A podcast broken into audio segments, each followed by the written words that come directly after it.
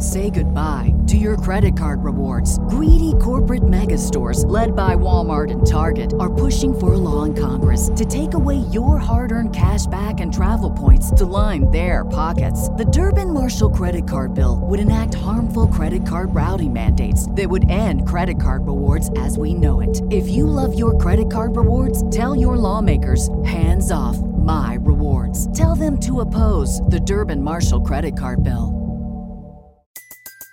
Everybody in your crew identifies as either Big Mac Burger, McNuggets, or McCrispy Sandwich. But you're the filet fish Sandwich all day. That crispy fish, that savory tartar sauce, that melty cheese, that pillowy bun. Yeah, you get it. Every time. And if you love the filet of fish, right now you can catch two of the classics you love for just $6. Limited time only. Price and participation may vary. Cannot be combined with any other offer. Single item at regular price. Ba da ba ba ba.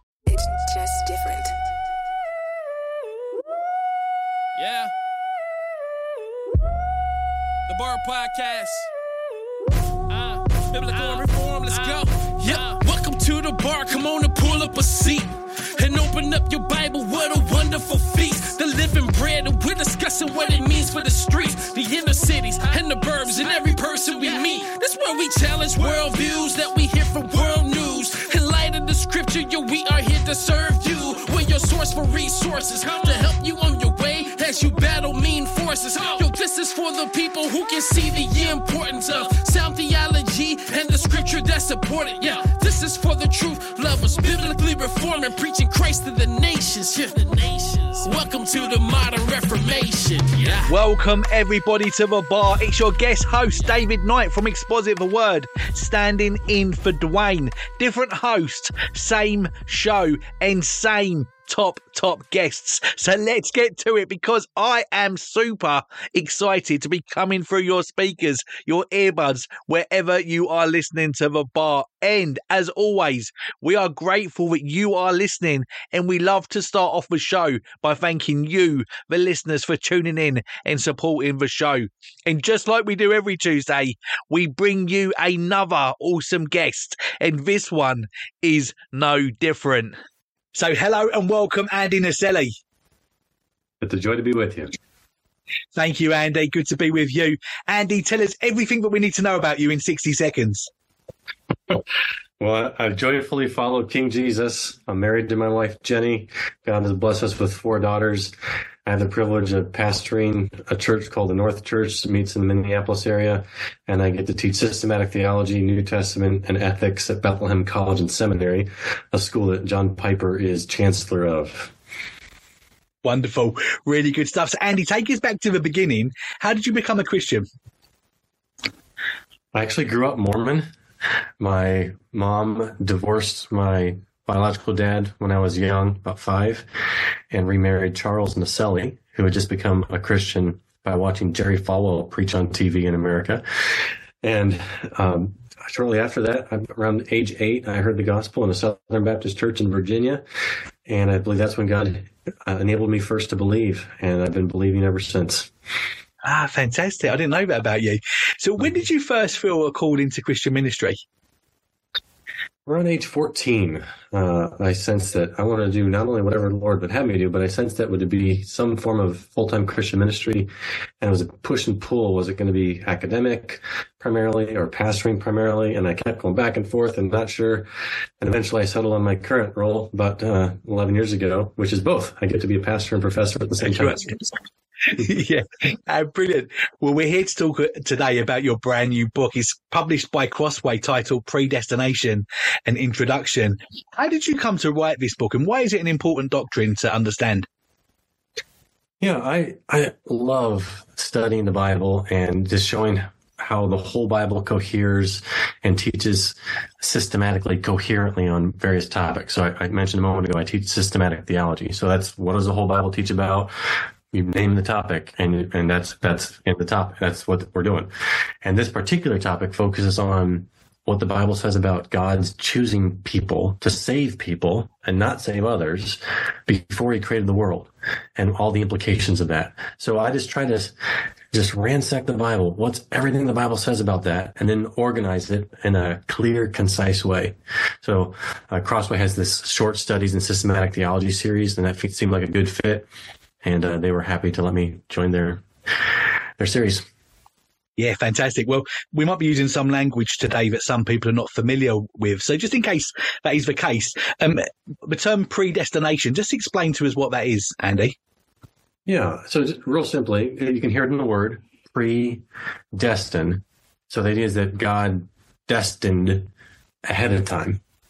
So I'm going to be a little precise when I define it here. Here's my, my way of being as precise as I can. Predestination means God predetermined the destiny of certain individuals for salvation and others for condemnation. So there are two parts there. Save some, that's election, and choose not to save others. That's what theologians call reprobation.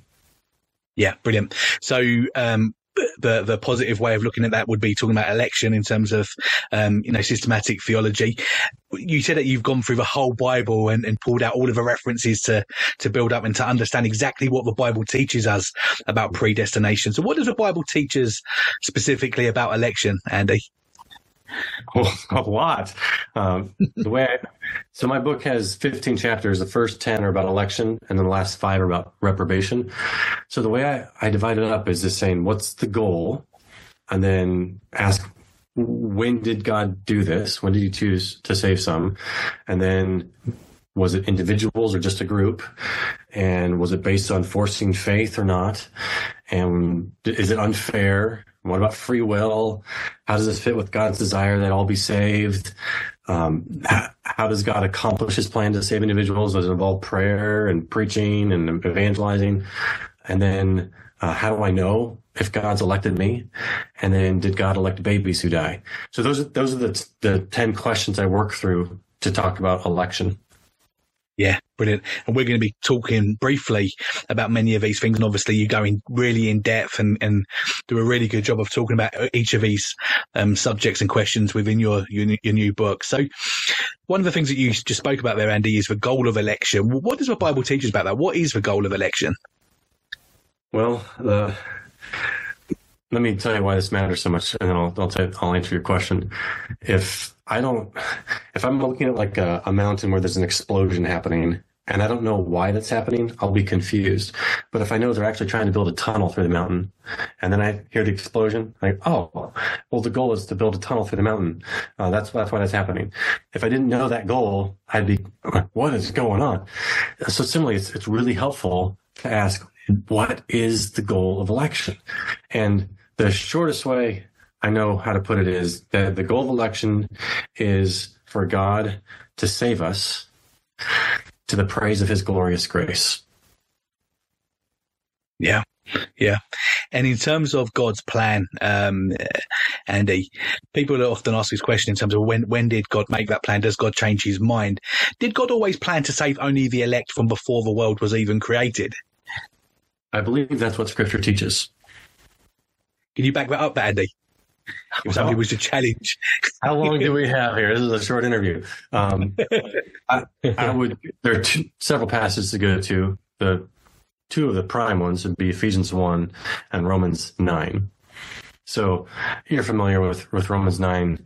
Um, this is one of the strongest arguments in favor of the view that I believe Bible, the Bible teaches. There are two questions in Romans nine that Paul, he teaches something and then he says, uh, so what then? Does that mean this? And he asks the question and he says, God forbid. No, it doesn't mean that. And the first question is, does this mean that, that God's unfair? And he said, no, no, no, God, God, God is fair. There, there's no injustice with God. And then the next question is, well, what about free will? What, what does this mean that we don't have any choice in the matter? There's no, that, that's not true either. There, there is freedom. Uh, but how dare you try to say that God is unjust in his, in his, uh, ordination? Here's what's so interesting. The, if you're working through Romans 9 and you explain it the way that I understand it, and I, I would call myself a Calvinist. I think that's historically what this view is, but that term can scare people because people misunderstand what it means. So that word doesn't really matter. The, the concept matters is that the God sovereignly chooses people based on his choice, not what he foresees will freely choose. Um, here's my point in Romans 9. If you're understanding Romans 9 the way that Calvinists understand it, it leads to those two objections meaning you're, tra- you're, you're, you're, you're, talking just like Paul's talking. It's leading to the same objections that Paul raises. But if you yeah. explain it another way, like the Arminian way, it doesn't lead to those objections. In fact, the very objections Arminians have are those objections. Yeah, yeah. Yeah, so true. So true. So we know that we're not saved by works. So, so what was the criteria that God uses to choose the elect? Oh, you just got right to it there. Um, the, the, Bible doesn't tell us uh, exactly what that is. It tells us what it's not. It's not our goodness, our loveliness, or our works. there's a passage um, in the Old Testament where where Paul's talking about Israel. He said, "I didn't choose you because you were a great nation. You're rich in uh, your morality or in your numbers. I I chose you because I love you."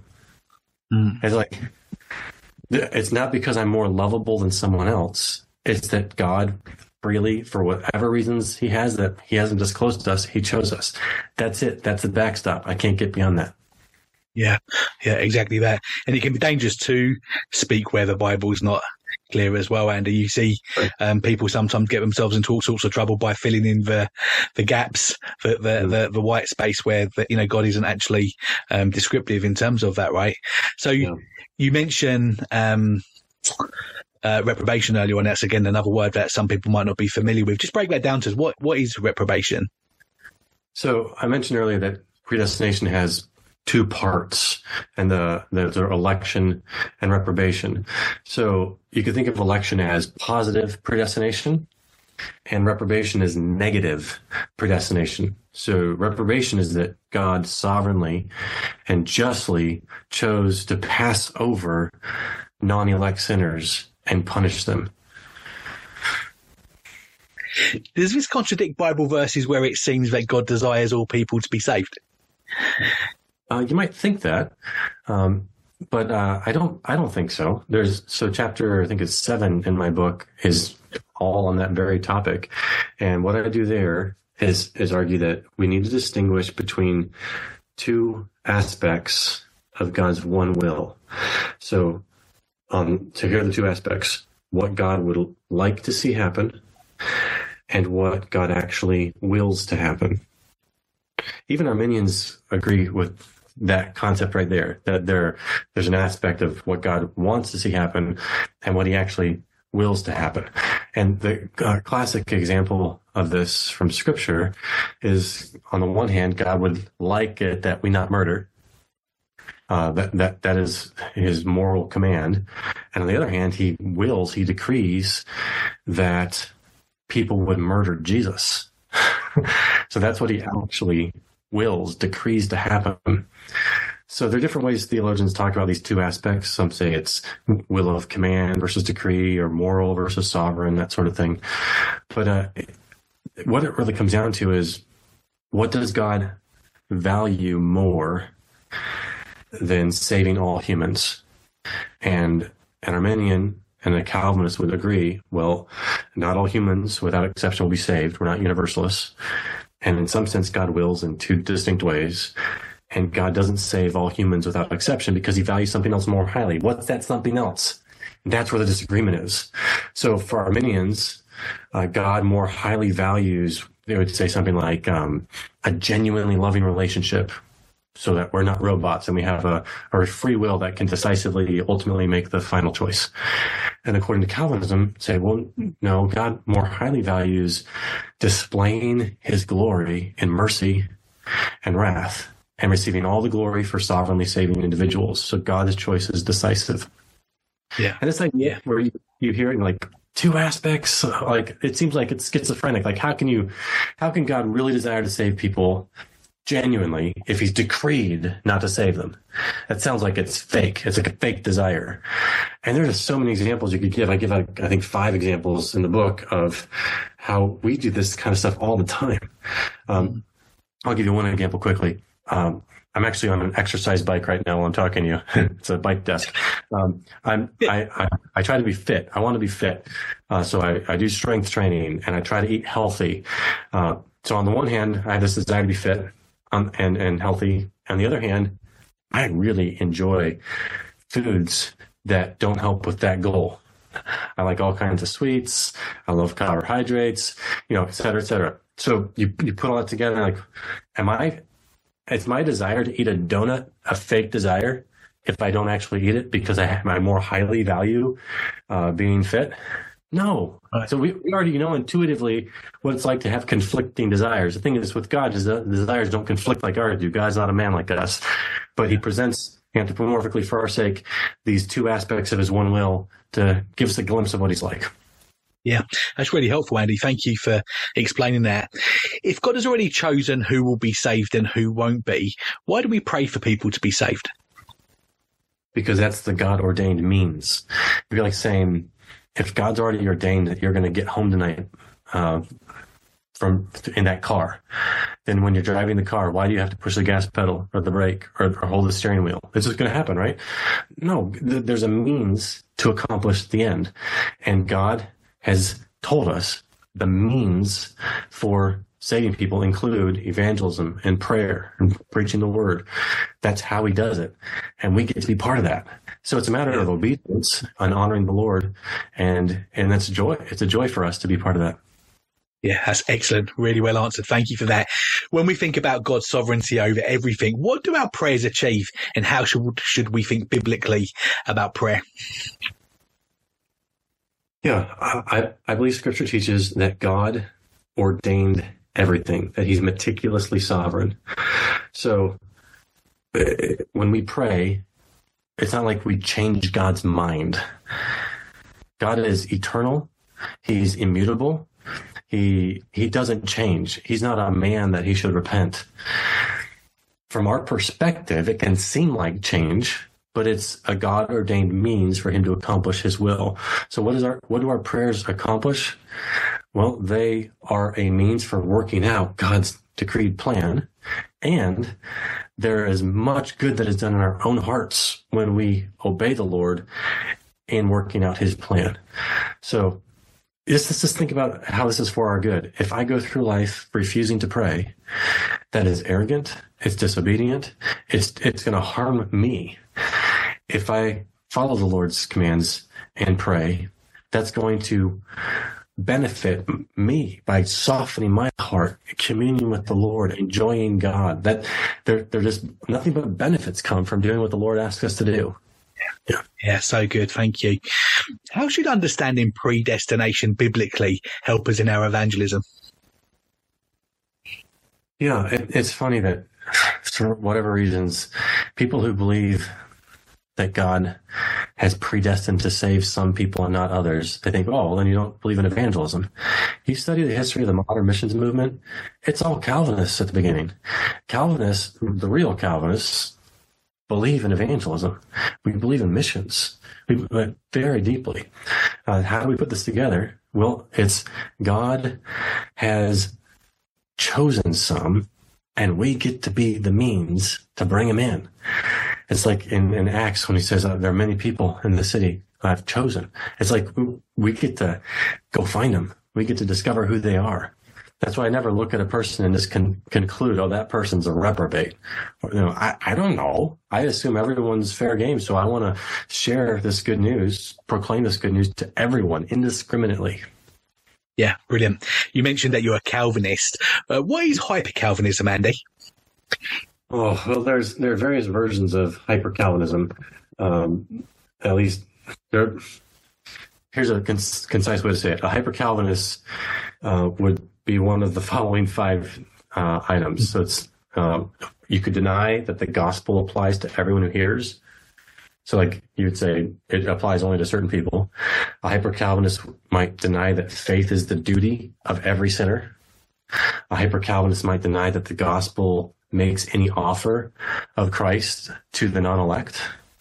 A hyper Calvinist may deny that there's such a thing as common grace, that is God's kindness to all people generally, like the rain falls on the just and the unjust, on God's people and not his people.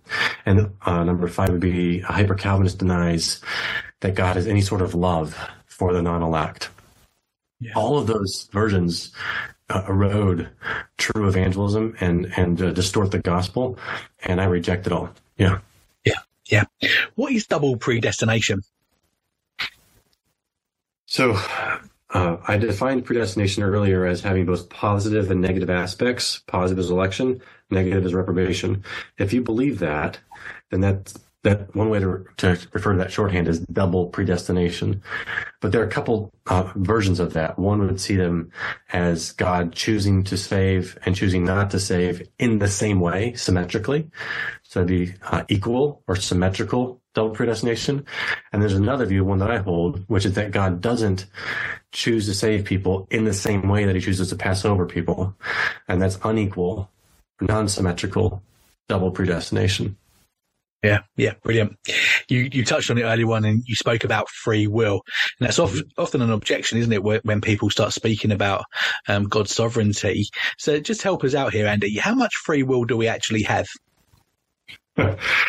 So there's there are 15 chapters in the book. One chapter is on free will. I spent more time researching and writing that chapter than the rest of the book combined. Uh, this is a minefield, exegetically, theologically, philosophically. Um, so the way I, would boil it down is uh, either I am able to do this or that, and, I, and my choice is decisive, or I freely choose what I most want, and it's based off of the wanter that's within me.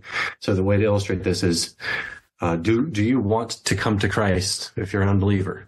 And the answer is, not until God changes your heart. So we we choose what we choose because we want what we want, because we are who we are. And the core of us is our heart. So the heart creates the desires, which, which leads to certain choices. So until God changes our wanter, changes our heart, we're never going to want to come to Christ.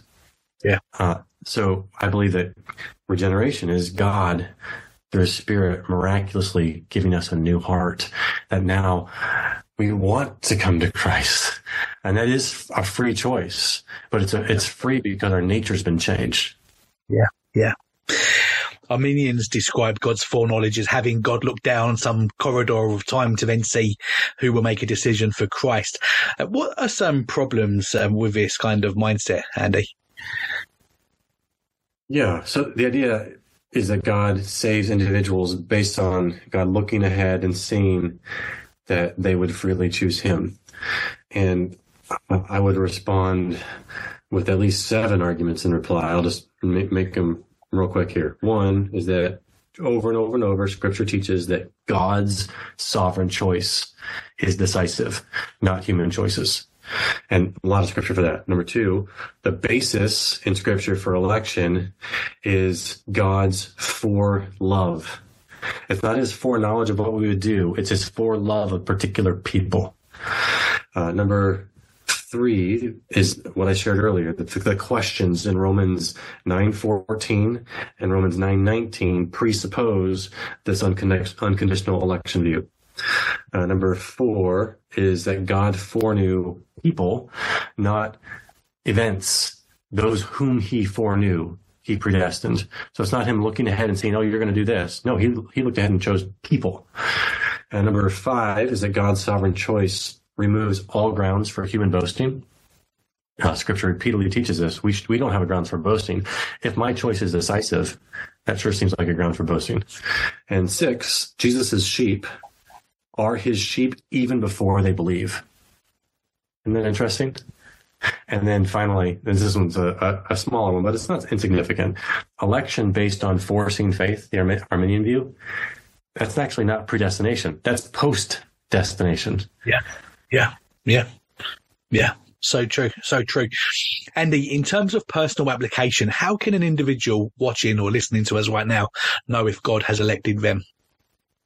Yeah, so for here, there are several passages in Scripture you can go to that directly answer that question. Um, the one that comes to mind uh, first for me is in Second Peter. Uh, the very beginning of, Second Peter uh, exhorts us to confirm our election, and the way we do that is by cultivating these virtues that uh, Second Peter one five to seven mention. So we're continually growing in virtues. So when we're persevering in faith and good works until the end, that is a means of confirming for us that we are elect. So election is never an excuse to be lazy or lawless. Not at all. Yeah. And finally, how should understanding predestination lead us to, to come and worship?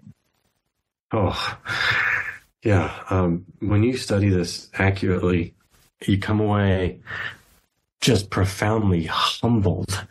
There's nothing in me that merits God's choosing to save me. Amen. There's nothing. I got nothing. It's not like uh, God looked down and he saw, okay, uh, there's something about Andy Naselli that's more lovely than about this guy over here. Not yeah. at all. It's it's just it's humbling. It leads. It's like um, I, when I teach on this, I'll show a picture of a guy at the top of a mountain peak that he just climbed, and he's looking over this big vista. And why why do people love being in contexts where it's just nature's huge and they just feel small? And the reason is that God made us for God, and when we're clicked into reality, that means that we're going to feel really small and God's going to look really big. And that's what the doctrine of election does. It, it makes you feel really small and it makes God look massive. Yeah, so good, so good. We're going to take a really quick break before returning to hear Andy answer the three signature bar questions.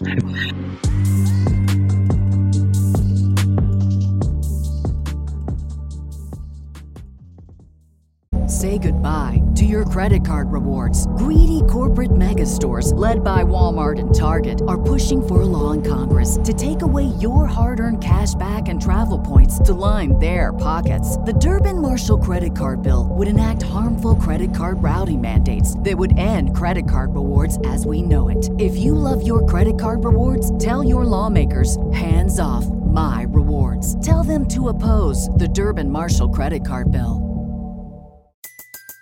Everybody in your crew identifies as either Big Mac Burger, McNuggets, or McCrispy Sandwich. But you're the filet fish Sandwich all day. That crispy fish, that savory tartar sauce, that melty cheese, that pillowy bun. Yeah, you get it. Every time. And if you love the filet of fish, right now you can catch two of the classics you love for just $6. Limited time only. Price and participation may vary. Cannot be combined with any other offer. Single item at regular price. Ba da ba ba ba.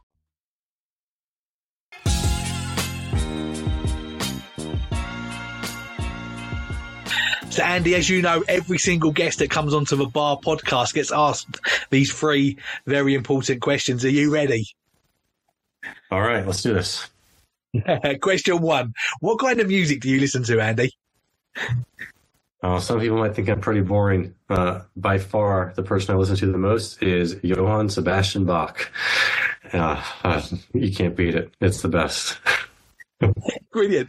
Next signature bar question. What book or books are you currently reading? Well, I just finished reading a Systematic Theology by Steve Wellum. He's a professor at Southern Seminary. It's volume one of two, and uh, it's about a thousand pages. And I read this super carefully. Uh, it's phenomenal fantastic systematic theology. I'm also uh, reading the complete works of Sherlock Holmes again. So this morning I was listening to uh, the uh, Hound of the Baskervilles. Brilliant. Oh, that's so good. And last signature bar question: What podcasts or sermons do you listen to regularly? Oh, I listen to a bunch. So every morning uh, after I, I, listen to the scripture, I listen to two news podcasts. So there's one called The World and Everything in It, and Al Mohler's The Briefing. That's they're more American focused in politics, but they also do global news. And then I follow probably 15 or 20 other podcasts of sermons and lectures and interviews, um, mostly Reformed brothers, um, but not exclusively that. And I just I, I, really enjoy. I listen fast to like 2.5 speed, so I'm, I'm flipping through them. Yeah. uh, really good. Before we let you go, please take a moment to let us know your closing thoughts and also let everybody know how they can keep in touch with you on social media. Yeah. So my name is Andy Naselli. That's N like November, A S E L L I. So andynaselli.com is a hub. Uh, Twitter is at Andy Naselli. I guess it's called X now, not Twitter. Uh, those are two main ways. Excellent. Well, we'll make sure that we've got the link to the book and the link to your website and your Twitter uh, or your X account in the description below of wherever you're listening or watching. Andy, thank you so much for your time. Really enjoyed My speaking pleasure. to you. Thank you. And to the bar listeners, thank you again for tuning in. And make sure that you hit that subscribe button so that you can get the show every single Tuesday. And just like today, we have some top, top guests coming up that you do not want to miss out on. And remember to check out the Bar Podcast website where you can listen to Dwayne's huge archive of interviews, which will keep you nice and busy. Until next time, ta for now.